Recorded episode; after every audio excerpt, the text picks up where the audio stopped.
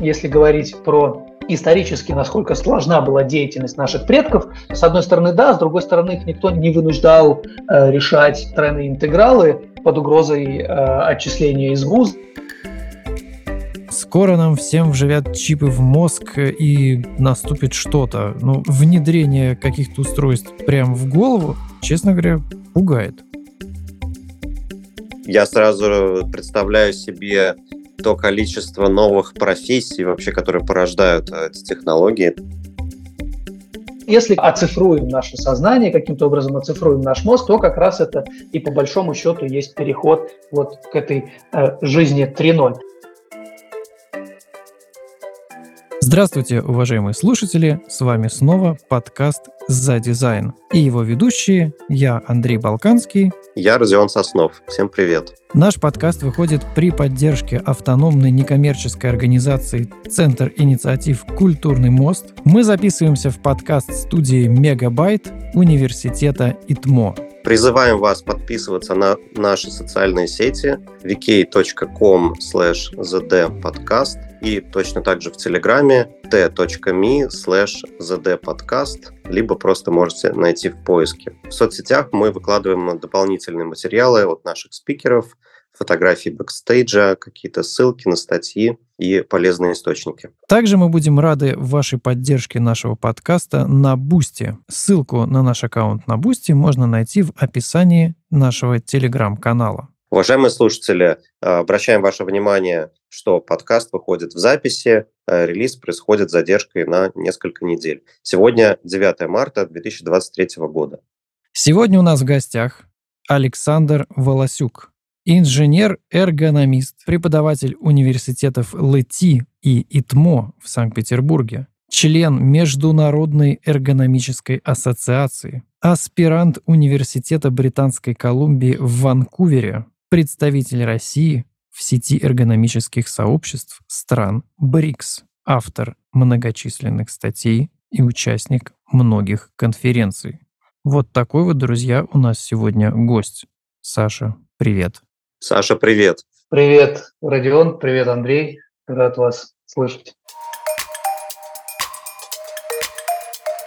Сегодня у нас будет очень интересный разговор, который опосредованно связан с дизайном, но все-таки он очень важен. Речь пойдет про эргономику и инженерную психологию. Саша, скажи коротко, что это такое и правильно ли я определил эту область знаний? Да, мы поговорим э, в первую очередь про эргономику, инженерную психологию, и это научная дисциплина, с одной стороны, с другой стороны, практическая э, профессия, которая изучает, как научная дисциплина, взаимодействие человека с техникой и как проектировочная дисциплина использует эти теоретические знания для проектирования этих систем. Сегодня мы снова в формате телемоста. Андрей у нас находится в студии ИТМО, а мы с Сашей находимся в Тбилиси. Саша, расскажи, пожалуйста, может быть, какое-то вводное слово про то, чем ты занимаешься, как это связано с дизайном и какую роль играет дизайн в твоих проектах. Но занимаюсь я в первую очередь преподаванием, и уже пять лет будет этим летом, когда я полностью перешел в преподавание, то есть это у меня основное место работы, и большую часть времени я занимаюсь только этим, занимался эти пять лет.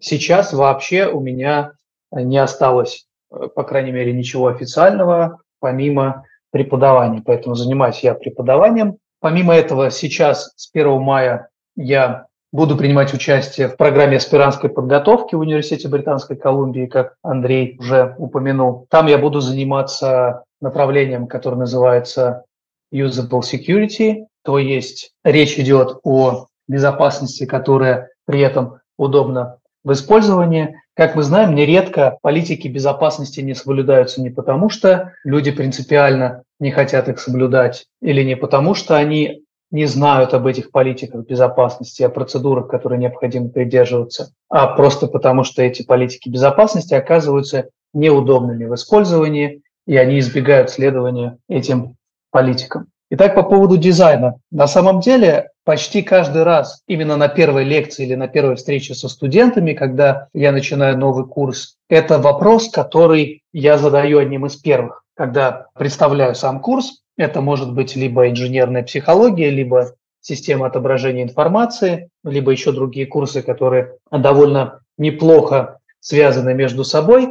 Так вот, я спрашиваю студентов, как будет по-английски проектирование. Либо проектировать как глагол, либо проектирование как процесс. И довольно скоро выясняется, что на английский язык слово проектирование переводится как дизайн. И в этом смысле весь мой опыт проектирования сложных технических систем, включающих в себя человека, это полностью, на мой взгляд, про дизайн. Здорово, да. Я тоже люблю всегда говорить, что в английском есть глагол to design, то есть э, на русский можно было бы перевести как э, дизайнить. И более того, это проектирование. И в этом смысле на английском языке это гораздо, на мой взгляд, более широкое понятие. И, на мой взгляд, это справедливо воспринимать дизайн не только как внешний облик какого-то изделия, продукта, феномена и так далее, а как э, весь процесс превращения какой-то идеи, которая не имеет никакого материального облика, в этот материальный облик, с помощью которого можно создать этот продукт уже как материальный. А вот э, в этом контексте вопрос э, дизайн и эргономика. Такое даже два вопроса в одном. Первый, э, расскажи нашим слушателям, как связаны вообще эргономика и дизайн, потому что тоже у тебя и в э, твоих э, регалиях звучало слово эргономика, эргономические ассоциации. И возникает другой вопрос. А может быть, тогда и не надо никаких этих там дизайнов, интерфейсов, надо просто изучать инженерную психологию эргономику, и все получится. Закрыть все, все курсы по UX, оставить просто кафедры инженерной психологии. Если обратиться как раз к тому определению, которое дает Международная эргономическая ассоциация, то эргономика или человеческий фактор, и здесь Международная эргономическая ассоциация ставит знак равенства. Так вот, эргономика – это проектировочная дисциплина. Ну, во-первых, это научная область, которая изучает взаимодействие человека с технической системой. А, и с другой стороны, это практическая деятельность, да, это профессия, которая применяет знания, соответственно, научные, проектирование с целью, и здесь цель разбивается на две, которые эргономист должен был балансировать. С одной стороны, это эффективность системы в целом, и с другой стороны, это благополучие человека. Если с эффективностью системы в целом понятно, да, то есть это результативность этой системы, ее деятельности, к тем ресурсам, которые она затрачивает для того, чтобы добиться результата. С другой стороны, благополучие человека, куда можно отнести, здесь часто вспоминают в первую очередь, конечно, безопасность, удобство, да, комфорт, но на самом деле, опять же, а, по определению Международной эргономической ассоциации, сюда еще относится даже всестороннее развитие личности. То есть те системы, которые эргономист проектирует, он стремится и проектировать их таким образом, чтобы помимо того, что эта система была эффективна, но еще и чтобы человек, который включен в эту систему, был в безопасности, ему было удобно, комфортно, и чтобы он еще всесторонне развивался. Вот примерно так. Это про связь эргономики и проектирования, то есть дизайна. И вот в этом смысле эргономика – это проектировочная дисциплина, как много разных других проектировочных дисциплин. И она отличается от других проектировочных дисциплин только углом, под которым смотрит проектировщик на ту систему, которую он проектирует. И, как часто говорят, для эргономики вот эта составляющая, да, благополучия человека, она очень важна. И это фактически есть то, что было принято и до сих пор принято называть антропоцентрическим дизайном, да, антропоцентрическим проектированием или, как еще часто говорят более простыми словами, человекоориентированный дизайн. То есть во главе угла становится как раз благополучие человека. И несмотря на то, что эргономист делает то же самое, что любой другой проектировщик каких-то систем, он это делает именно с упором на благополучие человека. Вот это, пожалуй, связь эргономики и дизайна. Эргономика существовала до, э, скажем так, э, компьютерной эры до эпохи цифровизации. Но при этом она является ключевым понятием в цифровой среде.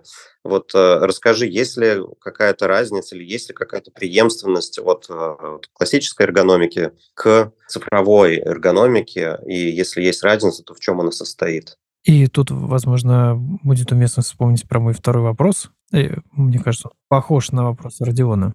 Да, я про него не забыл. Действительно, это будет определять существование этой разницы или, наоборот, э, тех общих моментов, которые есть между классической, скажем так, да, или физической эргономикой и эргономикой цифровой, современных продуктов, цифровых продуктов, это как раз будет определять те образовательные программы, в рамках которых готовятся те э, проектировщики интерфейсов, UX-дизайнеры э, э, и прочие представители этой профессии, которых упомянул Андрей. Во-первых, важно сказать, что эргономика появилась как дисциплина, которая изучает профессиональную трудовую деятельность и исследовала именно трудовую деятельность человека с точки зрения эффективности и благополучия человека, который ее реализует. Но со временем работа, трудовая деятельность перестала занимать то большое количество э, времени, занимать такое важное место в жизни человека, и эргономика проникла и в другие аспекты нашей жизни.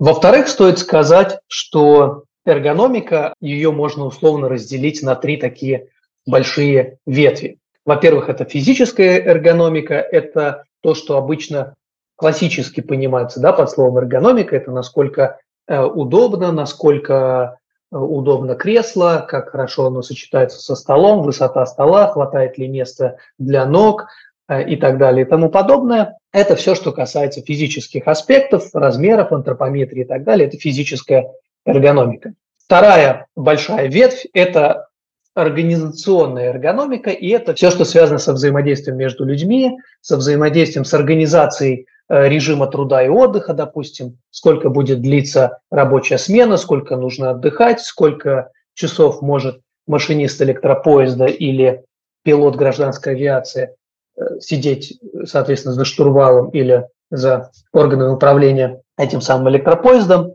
И, наконец, третий важнейший аспект, который для существующих настоящих продуктов и для профессионалов э, UX UI дизайнеров занимает основное место, это э, можно назвать это когнитивной эргономикой, то есть это все, что связано в первую очередь с умственной деятельностью, да, э, вовлеченной в процесс реализации какой-то деятельности, в первую очередь трудовой. И как раз когнитивная эргономика – это то, что является, по сути, основой для UI-дизайна и понимания э, принципов и смыслов именно когнитивной эргономики, или как по-другому еще э, это называлось инженерной психологии, является основой для э, формирования полноценного UX-UI дизайна. Да, кстати, здесь стоит отметить, что известный, как я думаю, всем нам и нашим слушателям Дональд Норман, он себя называет не иначе, как инженерным психологом, и это прямую указано, допустим, в его книге «Дизайн повседневных вещей». Поэтому в этом смысле инженерная психология, безусловно, является важной основой для профессии проектировщика интерфейсов. И если говорить про то, что связывает все эти три большие ветви эргономики, то это, конечно, методология. Что ставится во главу угла, про это мы уже сказали, да, основные цели эргономики, и те методы, которые используются в практике. Получается, что в современном цифровом дизайне все-таки мы больше фокусируемся на третьей части эргономики, да, которая связана с когнитивными функциями. В первую очередь, да, но здесь э, не стоит забывать, что даже любой цифровой продукт, он обладает э, какими-то физическими характеристиками, через которые мы взаимодействуем с этим продуктом. И если мы пока не говорим про интерфейс мозг-компьютер, когда мы можем отдавать команды и воспринимать информацию непосредственно напрямую через мозг, избегая необходимости нажимать куда-то пальцами или куда-то смотреть, то взаимодействие вот в этом физическом мире, оно в любом случае существует. И физическая эргономика здесь, получается, тоже присутствует, потому что все, что касается, я не знаю, размеров кнопок на тачпеде или любых других э, интерфейсных элементов, то, как они выглядят, то, как с ними реализуется взаимодействие, все это во многом тоже аспекты физической эргономики, но, безусловно, для цифровых продуктов она значительно уступает место когнитивной эргономики или то, что можно сказать когнитивная психология, которая лежит в основе этого всего, безусловно, является основой. Саша, по поводу мозга компьютера. С этой темой связано много, как мне кажется, страхов и недопониманий. Сейчас можно встретить в сети множество заголовков наподобие «Ученые изобрели способ силой мысли управлять чем-нибудь там, курсором мыши» или там «Скоро нам всем вживят чипы в мозг и наступит что-то». Ну, в зависимости от эм, мировоззрения пишущего, там либо что-то очень хорошее, либо что-то очень плохое. Там цифровой рай или цифровой апокалипсис. И расскажи чуть-чуть подробнее про эти вещи, потому что, как я вижу, никакого чтения мыслей нету даже в помине. Это совершенно не чтение мыслей, это гораздо что-то более примитивное и гораздо менее опасное. Но, тем не менее, внедрение каких-то устройств прямо в голову, честно говоря, пугает. А почему пугает? Потому что возникает ощущение, что через эту штуку можно будет управлять носителем этой штуки. И интерфейс мозг-компьютер превратится в средство подавления воли, внедрения чего-нибудь в голову, не знаю, там, или в конце концов он просто перегреется на 30-градусной жаре, заискрит, там, коротнет и тю-тю. Ну, здесь, опять же, сразу несколько аспектов, про которые можно говорить. С одной стороны, мы в каком-то смысле давно уже киборги, начиная от того, что э, мы носим очки или э, очень многие прошли процедуру замены хрусталика, и это сейчас операция, которая проводится буквально там, э, сама операция занимает меньше минуты, и в целом это абсолютно безопасное вмешательство, и искусственный хрусталик, он оказывается даже по своему качеству лучше, чем естественный. И нас это совершенно не пугает. С другой стороны, вопросы безопасности реализации да, каких-то, может быть, имплантов, которые вживляются непосредственно в мозг. Понятно, что здесь проводятся исследования, тот же самый какой-нибудь нейролинк Илона Маска, я думаю, что один из важнейших тормозов, который на самом деле сейчас останавливает развитие именно вот этой компании, это FDA, да, регулирующая организация в Соединенных Штатах, которая рассматривает заявку на то, чтобы разрешить этой компании проводить какие-то эксперименты уже на людях, а не только на шимпанзе. И с точки зрения регулирования здесь все очень жестко, поэтому никто не допустит, чтобы какой-то имплант, который может при 30-градусной жаре заискрить, воспламениться и так далее, конечно, э, не допустит. Так же, как и с любыми другими технологиями, которые мы используем, как раньше когда-то я напомню просто для тех, кто, может быть, не помнит или кто слишком боится будущего с точки зрения интерфейсов мозг-компьютер, что когда-то очень сильно боялись мобильных телефонов, да,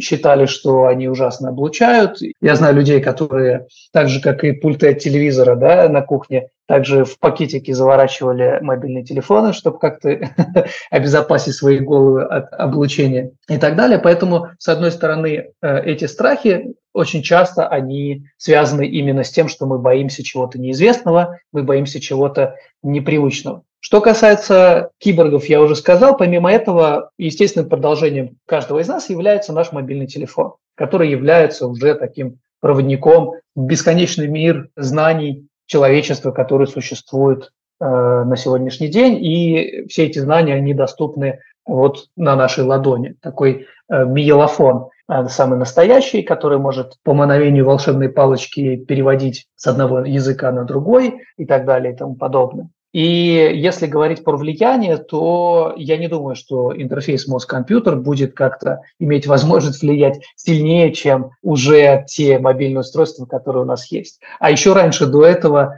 э, я думаю, что э, какие-то пра-пра-пра-пра-пра, э, значит, наши дедушки и бабушки, у них был такой же разговор, когда одна из этих прабабушек говорила о том, что книжки читать нельзя, потому что через них, э, значит, э, на твое сознание да, будут влиять, и что через эти книжки да, твоим сознанием будут повелевать. То же самое говорили про фотографию, которая ворует душу людей да, и заточает их куда-то. Вот поэтому для меня, конечно, эти страхи, они в первую очередь связаны с э, боязнью чего-то неизвестного, но можно уже э, с уверенностью утверждать, конечно, что будущее, оно связано с гораздо более тесной интеграцией технических средств как мы их называем, и мозга, и сознания, потому что все-таки, когда говорят про интерфейс мозг-компьютер, очень часто говорят про людей с ограниченными возможностями. Да, потому что для них это может оказаться единым, единственным способом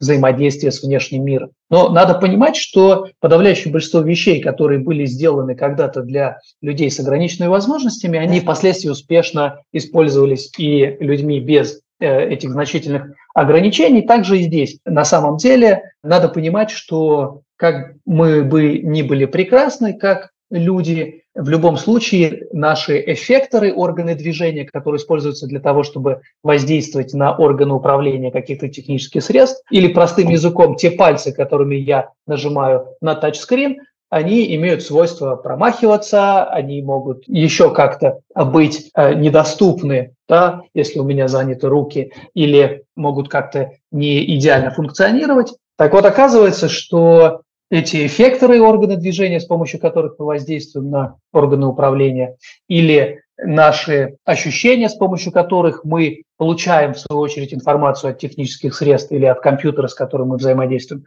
Все мы знаем про существование зрительных иллюзий и так далее. Все это э, такие промежуточные этапы, да, дополнительные какие-то средства э, для взаимодействия с техникой. И, безусловно, если мы избавляемся от этих промежуточных этапов, которые позволяют перекодировать информацию от технических средств допустим, какой-то визуальный сигнал перекодировать в сигнал электрический и отправить его в мозг от сетчатки, э, либо наоборот, электрический сигнал от мозга отправить в мышечные клетки для того, чтобы э, какие-то управляющие воздействия оказать.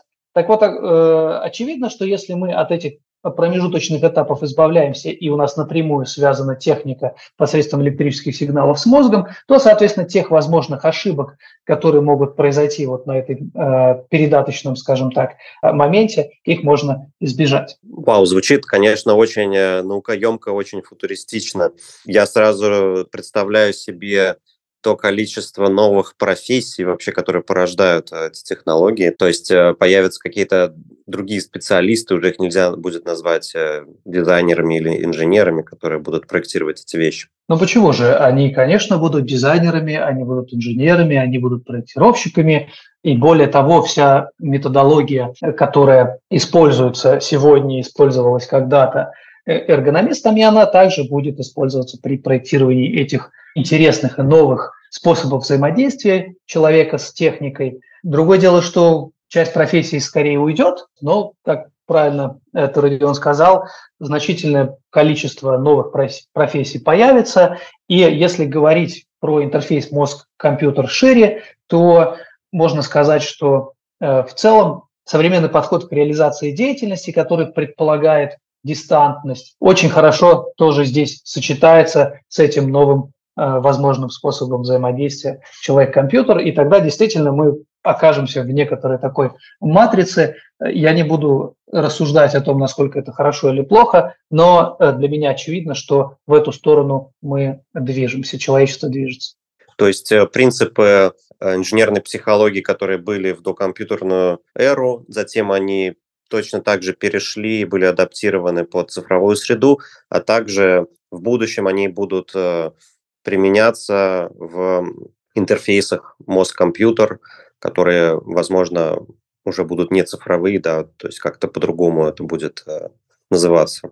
Безусловно, потому что э, надо понимать, что даже если мы избавляемся от необходимости смотреть на что-то, слушать что-то и куда-то нажимать, а мы можем взаимодействовать непосредственно, о чем-то подумать, и наша команда управляющая, она сразу будет отправлена на, на технические средства, то наш мозг, он все равно будет реализовывать свою деятельность по-старому. Наш мозг все равно будет работать по-старому, и у него также будут те же самые отделы коры головного мозга, которые отвечают за обработку зрительной информации, будут моторные нейроны, которые отправляют сигналы к мышцам для того, чтобы они какое-то э, действие реализовали, воспроизвели. И здесь как раз э, важная часть э, вот этого взаимодействия мозг-компьютер как раз и заключается в том, что нам нужно, с одной стороны, уметь стимулировать эти сигналы, которые будут э, раздражать зрительную кору таким образом, чтобы картинки появлялись у нас в сознании, несмотря на то, что мы глазами на них не смотрим,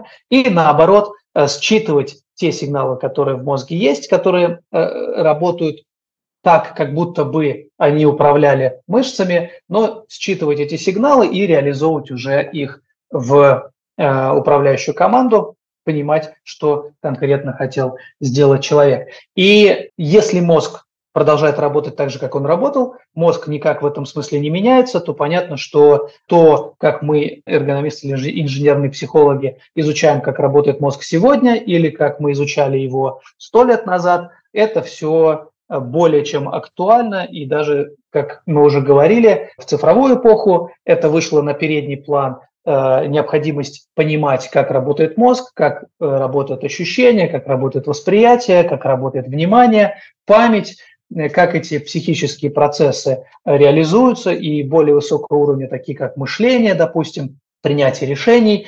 То есть это вот как раз и есть основа и смысл когнитивной психологии или когнитивной эргономики. Это понимание того, как реализуются эти процессы и, соответственно, как это влияет на взаимодействие человека с техникой, потому что эффективность реализации этих процессов э, однозначно определяет эффективность взаимодействия человек-компьютер в целом. Я бы здесь э, добавил, как я себе это вижу, э, вот скажи, согласишься ты или нет, что научный прогресс эволюционирует с колоссальной скоростью гораздо быстрее, чем эволюционирует человеческий мозг. И поэтому меняются технологии, но когнитивные функции и работа мозга, они точно такие же, как они были там тысячи лет назад. Да, действительно, но здесь э, можно э, очень здорово это предложил Макс Тегмарк, по-моему, он из MIT, причем он вообще физик, но тем не менее он очень активно занимается изучением, скажем так, искусственного интеллекта и в основном в таком теоретическом аспекте. Так вот, он очень здорово разделяет вообще жизнь, которая существует да, на нашей планете, на три этапа. То есть он называет это жизнь 1.0, жизнь 2.0 и жизнь 3.0. И э, жизнь 1.0 – это все, что мы знаем без учета человечества, да, и э, жизнь 2.0 чем отличается от жизни 1.0? Тем, что появляется очень подвижный, как он это называет, софт, да, как мы программные инженеры можем это понимать. И это он э, таким образом он описывает и называет культуру. Да, человек рождается, а как это, табула раса, э, чистый лист бумаги, и он развивается в культуре. И в этой культуре, соответственно, эта культура, язык, который осваивает человек, э, это все, конечно, определяет и э, в том числе определяет в каком-то смысле мышление. То есть вот жизнь 2.0 – это появление такого подвижного софта. И этот софт можно да, записать по-разному. Однако хард так называемый, то есть вот этот сам мозг, который э, позволяет э, значит, запускать этот софт, да, и, значит, его э, реализовывать, он остается неизменным. И то, что Макс Тегмарк называет жизнью 3.0, это как раз-таки переход от, значит, такого жестко созданного мозга на какой-то другой новый уровень, когда мы сможем еще и изменять вот непосредственно Э, это железо в кавычках, на котором этот софт реализуется. И тогда уже действительно да, если когда мы сможем переконфигурировать физически наш мозг по э, нашему желанию, то здесь, конечно, уже будут рождаться какие-то новые принципы, но до этого, конечно, мне кажется, еще довольно далеко, если, конечно, мы не говорим про идею того, что мы оцифруем наше сознание, каким-то образом оцифруем наш мозг, если это хоть сколько-нибудь возможно, то как раз это и по большому счету есть переход вот к этой э, жизни 3.0. До тех же пор, пока мы ограничены нашим мозгом, то наш мозг, который есть у нас, он был такой же и 5 тысяч лет назад, и 10 тысяч лет назад, и даже еще э, не все э, ученые согласны, и даже, может быть, те, кто этим занимается, они скорее, наоборот, в большинстве своем не согласны с тем, что мозг современного человека как-то эволюционировал, скажем так, в положительную сторону, в сторону, значит, значительного усложнения Э, когнитивных способностей. по сравнению с мозгом карманьонца, который жил там, десятки тысяч лет назад. Да, но это уже отдельная такая интересная тема э, насчет эволюции мозга. Наверное, выходит за рамки все-таки нашей специфики, хотя это безумно интересно. И вот я могу сказать, что я лично тоже интересовался этими вещами и по антропологии кое-что изучал, читал. И а, действительно, на определенном этапе развития человек в своей повседневной жизни, он должен был а, работать мозгом гораздо больше. То есть вот, допустим, охотник-собиратель, чтобы выжить, чтобы прокормить себя семью, он должен был обрабатывать э, колоссальное количество информации, очень много запоминать, держать в голове, по сути, навигатор. То, что сейчас просто есть в смартфоне, чтобы ориентироваться на местности, проходить ежедневно там десятки километров, проходить, пробегать. И э, в этом смысле сейчас скорее можно говорить о том, что у нас мозг э, очень сильно разгрузился за счет э, вот этих как раз технологий, которые помогают нам ряд этих задач решать за их счет. Да, берут на себя. Но здесь я постараюсь коротко тоже прокомментировать и добавить, что э, на самом деле, когда я говорю о том, что вот этот хард, это железо, наш мозг, он довольно жесткий в физическом смысле. На самом деле это не совсем так, и есть потрясающие исследования, которые довольно давно уже были проведены э, на лондонских таксистах. И почему именно лондонские таксисты? Потому что там ужасно сложный экзамен. И, по крайней мере, год нужно готовиться соискателю для того, чтобы э, сдать экзамен и получить лицензию лондонского таксиста. А экзамен, он, ну, представьте, что для жителей Петербурга будет понятно, наверное. Вам говорят, что вам нужно построить маршрут от какой-нибудь автобусной улицы э, до, значит, э, Серебристого бульвара. Да?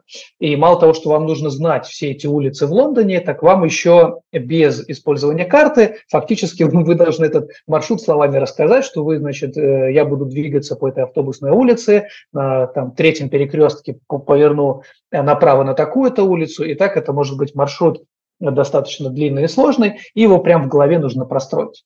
Так вот, оказывается, что физически э, мозг таких таксистов, он сильно изменяется.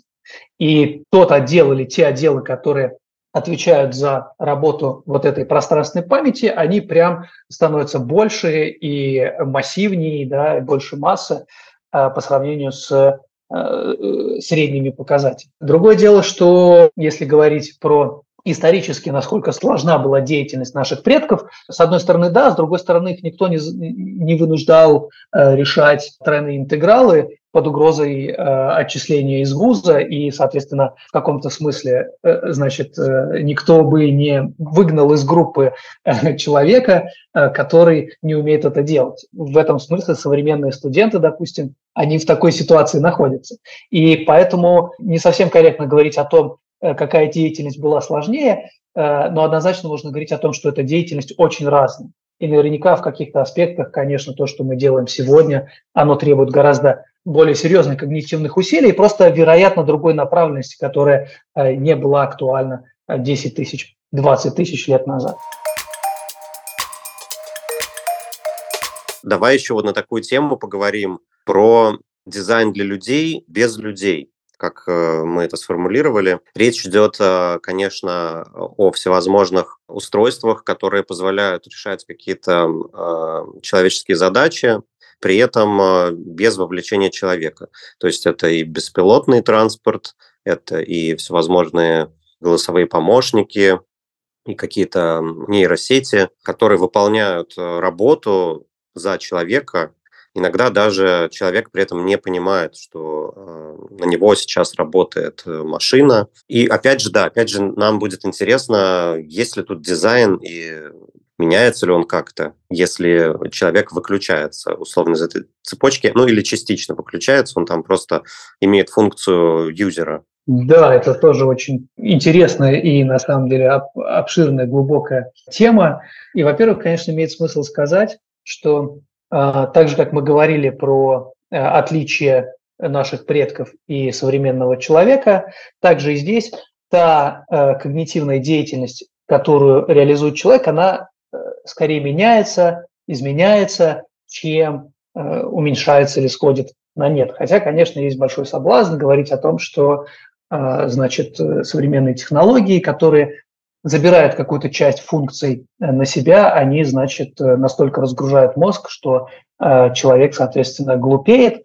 То же самое можно было сказать, опять же, с появлением письменности, что теперь человеку не нужно запоминать наизусть э, все те э, стихи, чтобы потом, значит, скальды, путешествуя э, их, складывали саги в поэтической форме и пересказывали э, многократно. На самом деле эти инструменты, они как раз во многом позволяют освободить наши э, когнитивные ресурсы для того, чтобы реализовывать какую-то другую деятельность, которая еще пока э, не подвластна Э, техническим средством. Ну и как раз вот то освободившееся, скажем так, место для реализации когнитивных функций, оно будет занято просто, может быть, какими-то более творческими, более интересными э, и в каком-то смысле более сложными задачами.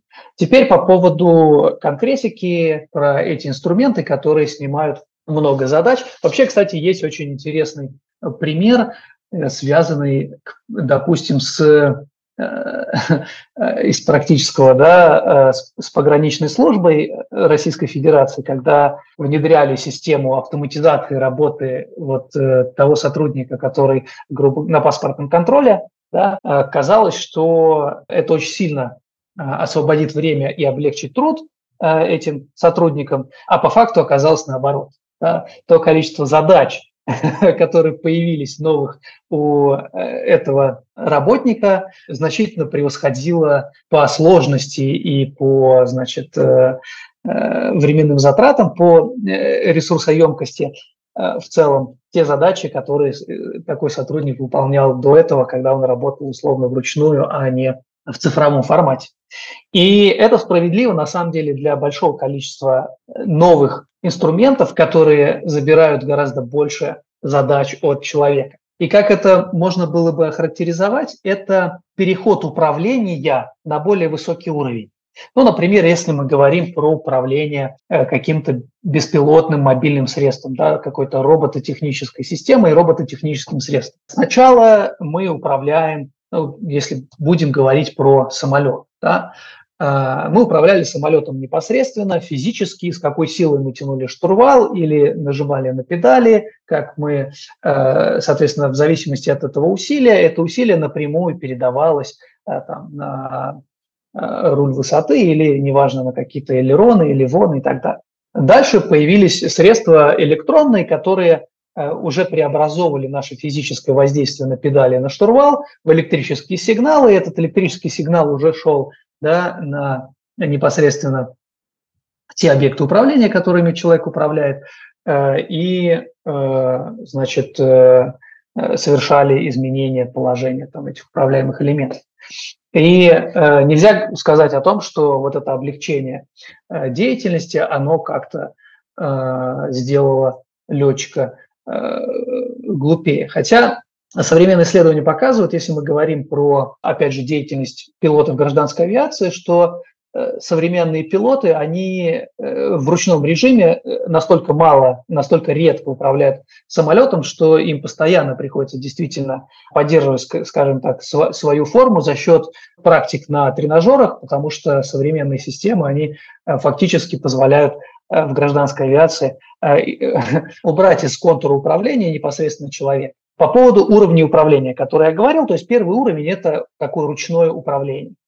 И э, если мы говорим, допустим, про управление какими-то беспилотными средствами типа там квадрокоптеров, э, то э, зачастую там тоже реализуется управление ручное, если мы говорим о том, что это вот джойстик, и мы джойстиком значит, э, отдаем команды этому средству э, куда-то перемещаться. Э, это такой первый базовый уровень.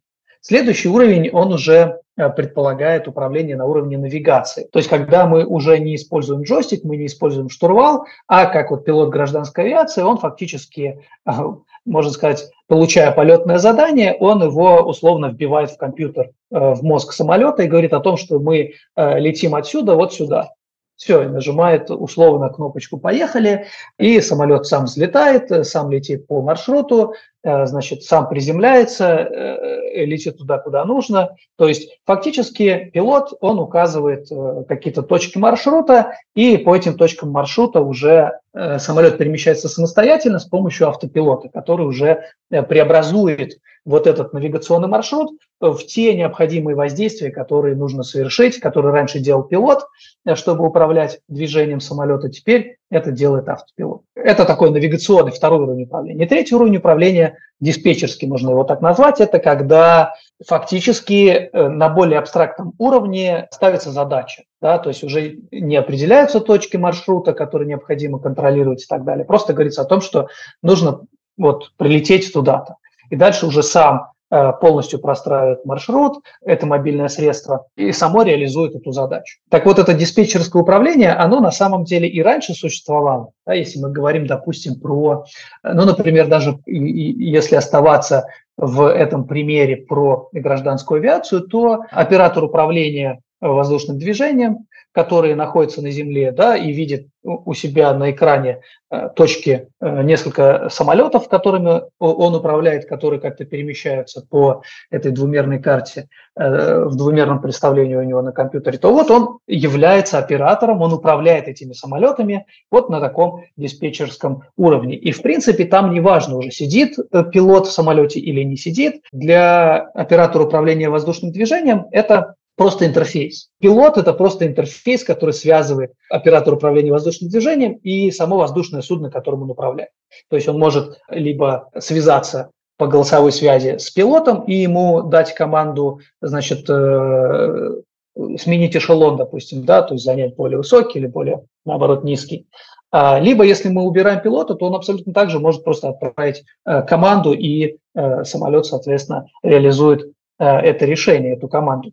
Это э, диспетчерский уровень управления. И э, если мы говорим э, о том, что вот эти технологии, умные, скажем, технологии э, все больше проникают в нашу жизнь, то это лишь говорит о том, что мы э, от каких-то контекстов и в каких-то аспектах в какой-то своей деятельности постепенно переходим, опять же, э, с уровня ручного управления к уровню условно-навигационного управления и дальше к уровню диспетчерского управления. Да? То есть э, все эти роботы-пылесосы, например, которым мы ставим задачу, э, значит, даем команду прибраться, и они прибирают. Э, и мы контролируем э, ту деятельность, которую совершает это техническое средство. То есть здесь пока еще человек остается в любом случае просто на более высоком уровне в этом контуре управления. Поэтому, э, несмотря на то, что это э, технологии для людей, но без людей, э, на самом деле они не очень сильно без людей. Да? Здесь для примера можно сказать, э, может быть, кто-то сталкивался с какими-то профессиями, которые кому-то могут казаться бесполезными, а кому-то очень важными. Вот, допустим, в Бразилии я наблюдал человека, который стоит у ленты э, в аэропорту с чемоданами, да, и он снимает эти чемоданы с ленты. Вот, соответственно, э, избавляет э, как бы, вас от необходимости э, снять этот чемодан.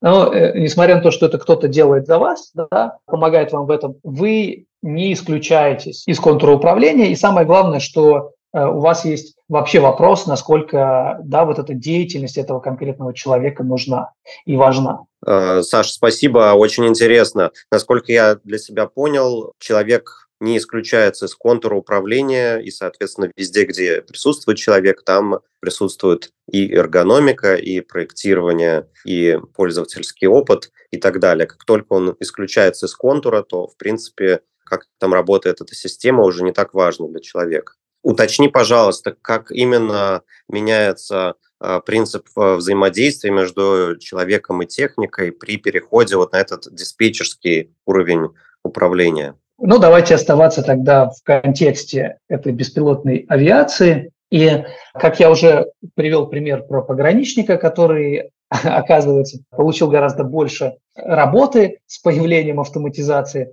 также и здесь можно говорить о том, что на самом деле вот этот переход на диспетчерский уровень управления воздушным судном беспилотным, оно на самом деле не облегчает, а во многом усложняет деятельность, да, она становится более комплексной. И э, какие здесь аспекты можно выделить? Во-первых, это э, то, что в отличие от пилота, который находится на борту самолета, оператор, который управляет беспилотным воздушным судном, он лишен огромного количества информации, которую имеет э, пилот воздушного судна. Он не видит, не может посмотреть за кабинную обстановку так же хорошо, качественно, как это может сделать пилот. Пилот может посмотреть в любую сторону, увидеть то, что ему нужно, оператор управления беспилотным средством. В лучшем случае какая-то камера или несколько камер снимают. Тем не менее, получить информацию обо всем, что окружает воздушное судно, фактически невозможно. И более того, есть значительное ограничение канала связи. Да, то есть в высоком качестве передавать видео э, достаточно сложно, плюс есть задержки и так далее и тому подобное. Помимо этого, это если только мы говорим про визуальный канал получения передачи информации, а также можно говорить про а другие каналы, которые очень важны для пилота, это а, слух, да, он э, не слышит, как работает двигатель, соответственно, не может э, понимать, да, в каком э, режиме двигатель сейчас работает, в рабочем или какая-то нештатная ситуация, например, развивается. Он не может почувствовать запах, не знаю, горящей проводки, соответственно, обоняние, естественно, он тоже лишен. Что касается проприоцепции, да, то есть э, понимание положения тела в пространстве, это чрезвычайно важный канал передачи информации о положении воздушного судна. Да. Понятно, что если воздушное судно кренится или какое-то управляющее воздействие пилот оказывает, то положение его тела в пространстве, оно говорит о том, в каком положении, вероятно, находится воздушное судно, которым управляет. То есть здесь вся эта информация уходит, и, соответственно, так как эта информация недоступна непосредственно, ее нужно как-то а, опосредованно сообщать оператору. И здесь сразу же вырастает огромное количество всяких интерфейсных элементов, значит, которые какую-то эту информацию, э, отдельные аспекты сообщают про положение воздушного судна, про режим работы двигателя, про, там, может быть, какой-то анализ кабинной обстановки и так далее и тому подобное. А оператору, который управляет, нужно теперь это все комплексировать, все это собирать и делать вывод о том, что вообще с воздушным судом происходит. Второй аспект – это появление вообще новых каких-то задач, которые теперь оператору нужно э, реализовывать. И в данном случае, например, это управление каналами связи. Если пилот сидит э, непосредственно находится э, на борту воздушного судна, то вот он непосредственно взаимодействует э, с самолетом, и у него не может да, дисконнект не может произойти, скажем так. А если это оператор беспилотного воздушного судна находится, например, на Земле, и, соответственно, по какому-то радиоканалу, например, связан с, с воздушным судном, то появляется новая задача управлять этим каналом связи, контролировать, что, значит, он не пропал, а контролировать, какая задержка в канале связи. Если э, связь каким-то образом нарушена, Э, ему необходимо как-то ее восстанавливать, может быть, какие-то резервные есть и так далее. То есть это еще отдельная новая задача, которая появляется у оператора э, при управлении этим воздушным судном. Появляются новые вопросы, связанные с тем, кто этим воздушным судном управляет. Да, опять же, если мы говорим про оператора управления воздушным движением, который сидит на земле и этими самолетами руководит, у них там есть четко разработанные процедуры. Здесь же не очень понятно, где чья какая зона ответственности. Помимо этого, если мы говорим про, задаем вопрос, кто управляет этим воздушным судном, то, опять же, с э, самолетом э, с таким традиционным, где пилот сидит на борту, э, там тоже давно решены вопросы с передачей управления там два пилота, и вот они между собой могут, значит, командир, например, воздушного судна, да, и второй пилот, они, есть определенные процедуры, по которым эта передача управления происходит. Если мы говорим про беспилотную авиацию, то здесь э, огромным преимуществом будет возможность передачи управления вообще в любой момент, кому угодно. И это может быть передача управления за одним и тем же рабочим местом, то есть, условно, вот есть э, пульт управления, э, и я, значит, я выхожу из системы, и вместо меня логинится другой оператор, который будет управлять. Ну, тут понятно, что возникают вопросы, что происходит в тот момент, когда я уже э, вышел из системы, а мой сменщик, да, другой оператор, он не залогинился или не может залогиниться тогда. Это может быть передача от одного рабочего места к другому. Мы сидим рядом, и, соответственно, э, я передаю управление, а а мой коллега забирает управление. Это может быть вообще в разных концах земного шара. Да, это тоже могут быть э, сложные процедуры. И почему я тоже об этом упоминаю? Потому что огромное количество инцидентов, которые с беспилотными э, средствами происходили, они были Э, связанные как раз и происходили именно в процессе передачи управления. С одной стороны, это огромное преимущество, потому что э, беспилотное воздушное судно, ему не нужно отдыхать, в отличие от пилота, да, и оно может совершать рейсы из одного города в другой и там перевозить почту или пассажиров без необходимости, значит, э, какой-то отдыхать. И мы можем менять пилотов, вот что называется, да, на лету. А другое дело, что это преимущество, оно автоматически влечет за собой, вот опять же, появление новых э, сложностей и проблем.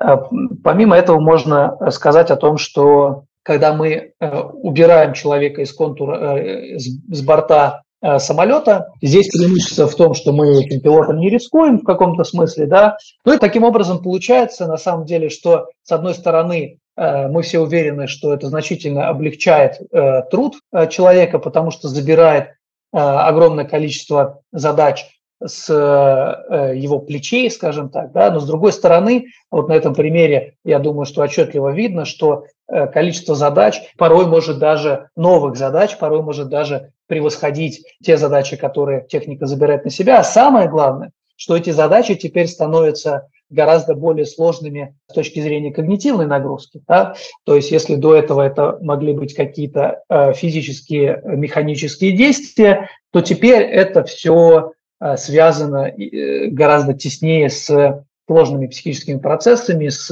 мышлением, с принятием решений. И, конечно, здесь, опять же, вот эта инженерная психология, она встает, что называется, в полный рост. Саша, спасибо. Ну что ж, ждем наступления будущего на самом деле так не успеваешь моргнуть глазом, э, как э, оказывается, что те или иные вещи уже внедрены и вовсю работают, а, вот, и не перестаешь удивляться, как быстро это все происходит. С вами был подкаст «За дизайн». Подписывайтесь на наши соцсети. Напомню, t.me slash zdpodcast без пробелов и ВКонтакте vk.com slash zdpodcast также вы можете поддержать наш подкаст на Бусти.